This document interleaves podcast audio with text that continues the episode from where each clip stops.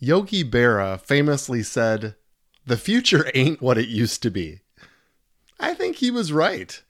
Find out what I mean on this episode of Pushback.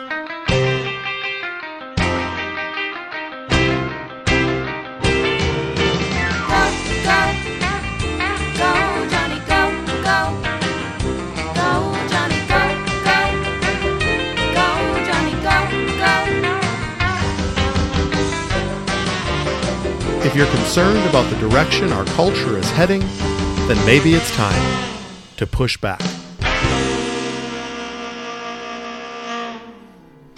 Merry Christmas and Happy New Year to all of you, my listeners. I'm Dr. Johnny, and this is another episode of Pushback. Not just another episode, this is the last episode of season two, episode 52 of season two. And I'm so glad that you're able to join me again this week uh, for this podcast as we look forward, as I look forward to season three uh, starting next week uh, in 2022. I just want to take one moment to say that I'm so thankful uh, for the generosity and the giving. Uh, I want people to know that when you give to the ministry or to this podcast, it's more than just resources, and the resources are appreciated. It's encouragement, is really what it is. And so I receive that as encouragement, and uh, I'm pushing forward towards season number three uh, with a lot of momentum and uh, a lot of desire to continue to do what the Lord is telling me to do. It's still not too late to give an end of the year gift. If you're motivated to do that, you can go to pushbackculture.org and there is a place to donate there. Um, I would really appreciate that. So, Merry Christmas to you all. Uh, we are kind of in the middle of our Christmas season with our family, uh, with our large family and uh, various family groups coming and going uh, it kind of gets spread spread out over a long period of time, which is wonderful, and uh, kind of various schedules and work schedules and things. But we're going to make it work, and it's going to be wonderful. It's all about family, and that time together is so precious and uh, so appreciated by me, and I know by you as well. And as we look towards Christmas and, and the season that we're in, you know, it's such a season of joy and hope and love and the things that we celebrate this Christmas uh, time it's so precious and important uh, to everything that we are and everything that we believe in, certainly. Uh, but I think we also see that really this season is about belief. It's about belief. And the question I have for you as we end 2021 and look in, towards 2022 is what do you believe? So when we look at the Christmas story, it's it's really unbelievable if you think about it. There's this virgin birth. Um, it's unbelievable, right? and yet it's the pillar of our faith. It's what we put our faith into in the fact that God came and became a man, flesh and blood, here on this earth, fully God and fully man. We've been talking a lot over the past couple of years about how things have been unprecedented, and certainly with with COVID and this pandemic and the things that have been happening with the election and all of the things that happened over the past couple of years. I've used the word unprecedented many times, and usually in the context of you know let's give let's give each other a little bit of a break. We've never done this before, um, and it's been unprecedented. But a virgin birth that is the most unprecedented thing ever. It's never been had never happened before it'll never happen again. And and then we look towards the resurrection. A man dead 3 days in a grave resurrected. Never been done before. It's never been up until that point that we know of a, a resurrected body. After 3 days in the grave unprecedented is it unbelievable?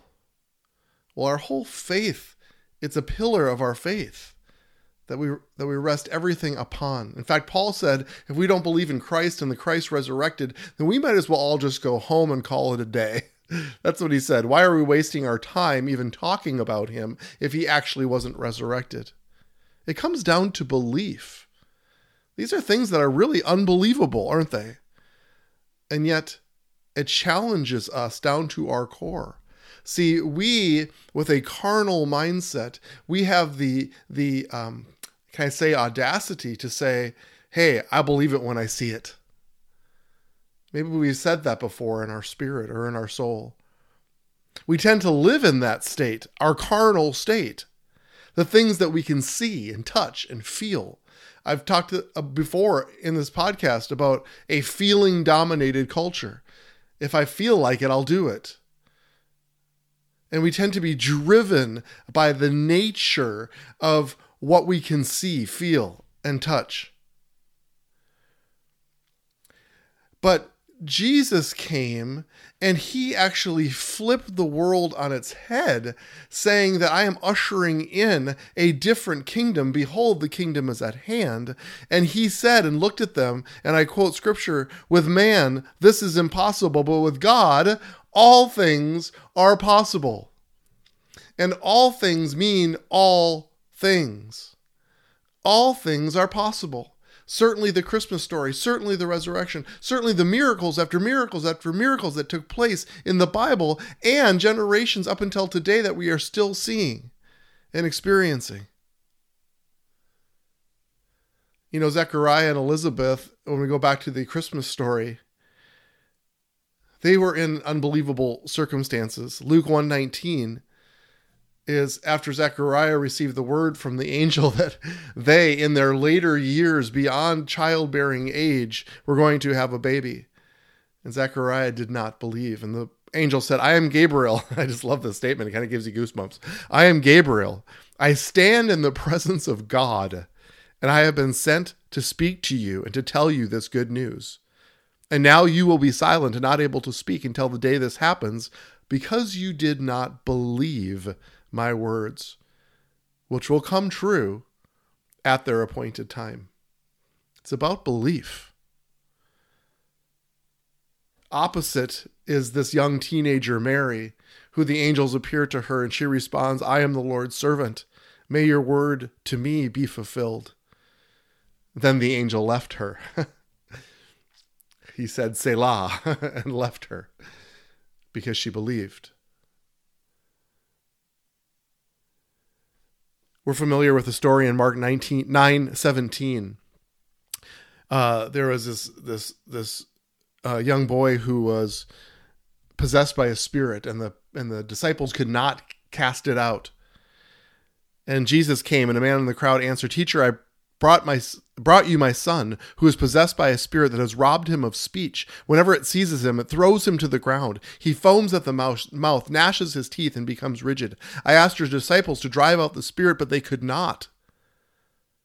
You unbelieving generation jesus replied. How long shall i stay with you? How long shall i put up with you? Bring the boy to me. So they brought him and when the spirit saw Jesus, it immediately threw the boy into a convulsion. He fell to the ground and rolled around, foaming at the mouth. And Jesus asked the boy's father, How long has he been like this? From childhood, he answered. It has often thrown him into the fire or water to kill him. But if you can do anything, take pity on us and help us. If you can, said Jesus, everything is possible for one who believes. Immediately the boy's father exclaimed, I do believe. Help me overcome my unbelief. It's about belief. And I'm challenging you this Christmas season in what you believe, what you really believe, what you put your belief into. The most famous story of this, of course, is Thomas, John 20, 24. Now, Thomas, one of the twelve, was not with the disciples when Jesus came. So the other disciples told him, We have seen the Lord. But he said to them, Unless I see the nail marks in his hands, and put my finger where the nails were, and put my hand into his side, I will not believe. A week later, his disciples were in the house again, and Thomas was with them. Though the doors were locked, Jesus came and stood among them and said, Peace be with you. Then he said to Thomas, Put your finger here. See my hands. Reach out your hand and put it into my side. Stop doubting and believe. Thomas said to him, My Lord and my God. Then Jesus told him, Because you have seen me, you have believed. Blessed are those who have not seen and yet have believed. You know, I want to be super honest with you. So often, I live life with the statement, I do believe. Help me overcome my unbelief. But you see, there's something inside our carnality, our mind, that we want to see first. Once I see it, that's going to help booster and, and bolster my faith, my belief. We want to see first, but He requires belief first. That's what He requires. So, are we living in an unbelieving generation? As we look to 2022, do we believe the future will get better? I'm challenging you here on this last podcast of 2021.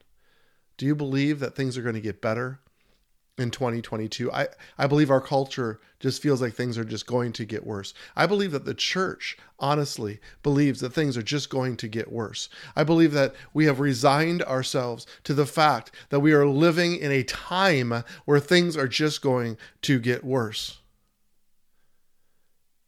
We were traveling home from our little town of Brainerd back to our house, and for some reason we got into uh, the things that Yogi Berra would say.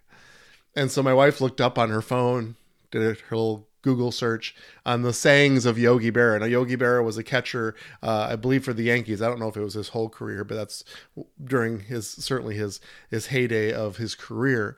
But he was also famous for the things that he would say, and and they were hilarious and and super funny. But there was one thing that he said that kind of stuck with both Amy and I. Uh, one of our favorites thing thing that he said. He said, "The future ain't what it used to be." the future ain't what it used to be. It's a great saying, and yet it really settled into my spirit as a prophetic truth. I think Yogi Berra was right. See, the Bible says that the latter house will be greater than the former house. That we actually live from glory to glory. Now, my question for you is do you believe that? Do you believe it? See, we as a culture living through this pandemic and social distancing and the problems that we've been going through, we're down, we're depressed, we're worn out. But my question for you is what do you believe? So, our carnal minds we want to look to the world, or we're tempted to look to the world for answers. Now, I want to be clear I don't think many of the things that this world offers are inherently evil, but we're not to put our belief in them. See, we don't we, we can struggle with not believing that there is a realm, a kingdom that is actually more real than what we can see or feel or touch. It's his kingdom. And so, what can this world offer? We often feel like science battles the king, the truths of the kingdom, but I don't see it that way at all. I believe that science is what he created, and we get to discover it and enjoy it, and we can see in it. But I don't put my belief in it. I don't put my belief in it. I remember Bill Johnson said somebody came up to him and said, You know, I struggle with the things that I'm seeing because I have an intellectual bent. And he responded to him and said, Well, I think what you're saying is that you have an unbelieving bent. Ouch. But I see that even in myself, even in my own scientific mind, my analytical mind, my left brained thinking, that I have an unbelieving bent. And I don't want that. Help my unbelief, Lord. Money is an important resource for the kingdom, but I don't put my belief in it. Fame, notoriety, even influence can be great for the kingdom, but I don't put my faith in it. Family is one of my favorite words of all time, and I have a strong, beautiful, supportive family, but I don't put my belief in it. I believe my family is an asset and a blessing, and a resource that the Lord has given me. But I don't believe in them to bring the hope and the love and the salvation that only God can give. Because through God, all things are possible. Do we believe that nothing is impossible with God? See, this is where I sit today at the end of season two of this podcast that I've enjoyed so much and so appreciate being able to share with you. I believe, this is my belief, that culture can change in one generation. Are we sitting in the seat, as Jesus said thousands of years ago, as the unbelieving generation? Or do we believe that the generation that we live in can be the generation that brings real change, transformation, and reformation to our culture? I believe that with my whole heart. I believe it, or I wouldn't be wasting my time every week coming to you, trying to share cultural truth to you. See, I believe in the 1940s there was a, a, a, world war that took place, and they often look back and call it the greatest generation as these young men stood up for what they believed in and, and actually fought a war and gave their life, the ultimate sacrifice, for something that they felt was important, that was God given and God ordained. And I also believe in the 60s and 70s, there was a change that took place as a result of an unrestrained, selfish generation that just simply, rather than actually contributed to culture, they actually escaped from it. And they found means and ways of escapism and these both of these generations shifted the culture dramatically just in the generation that they lived. And so it's happened before. I believe that it can happen again. So if we feel that our culture currently is going downhill and going downhill fast, it's not God's plan. Or, and I would go further and say it's also not his fault. It's his ambassador's fault, the ones he sent to set and shape the culture. If the culture is not being set and the culture is not being shaped by his ambassadors, then we are at fault. We are the ones that are allowing the culture to head a different direction than his perfect will and plan for us. You unbelieving generation that those words should pierce our hearts. Do we believe that nothing is impossible with God? See, I believe, and I'm sorry if this, this ruffles any feathers, but I believe that there's a litmus test. And I believe that if you find yourself thinking about, predicting, hoping for Jesus' return, now don't get me wrong, the return of Christ is referred to as our blessed hope. But I believe that if we have shifted all of our attention to that, where we have put our beach chair in the sand and we've looked up to heaven and say, How much longer, Lord, until you come and rescue us? I believe it is exposing your unbelief. Unbelief in what He is and going to do. See, I'm sorry, my listeners, but Jesus is not returning as a savior. he is not coming back as a savior. He has already done that.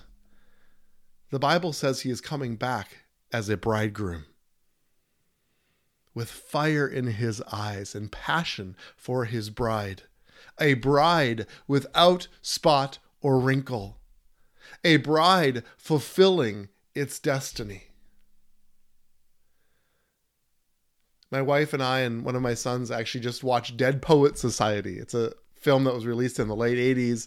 Many of you that are at least as old as I am will remember this film with Robin Williams. It is not a very happy film. It's quite depressing and sad, actually but it's about this professor who had unorthodox teaching methods to try to get his students to actually think, to think for themselves.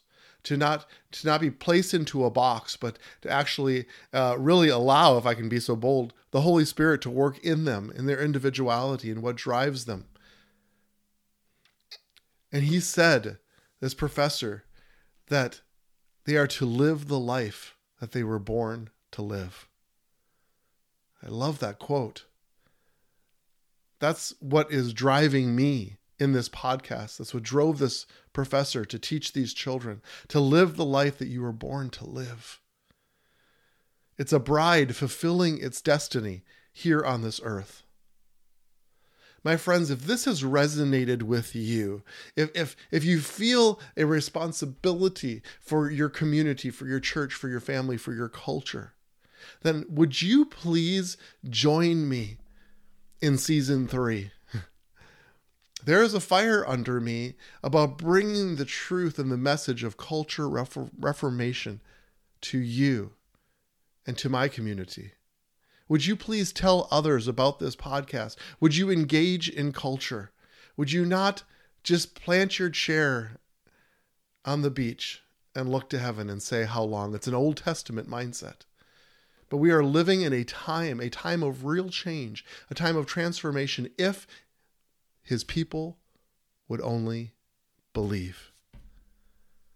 What can a small upstart podcast by a small country doctor do? I believe it can change the world. I have to believe that. And Lord, help me with my unbelief. What can one family do? Change the world. What can one church or community do? It can change the world. Because nothing is impossible. Nothing. We have a responsibility here on the earth as his ambassadors to bring truth, to bring change. And it starts with what we believe. It starts with what we believe. And you may say, I don't know if I can. And I'm going to quote Jesus when he said, If you can, everything is possible for one who believes. I wish you the happiest of New Year's, and I'm asking you to engage in what we are talking about here as we turn and position ourselves toward the world that He loves so much that He sent His Son as a baby in a manger and a Savior on a cross. That's how much He loves you. I love you too. And I wish you and your family the most blessed Christmas season and the most powerful, impactful new year. So, with that, let's go together now into the new year to set and shape the culture.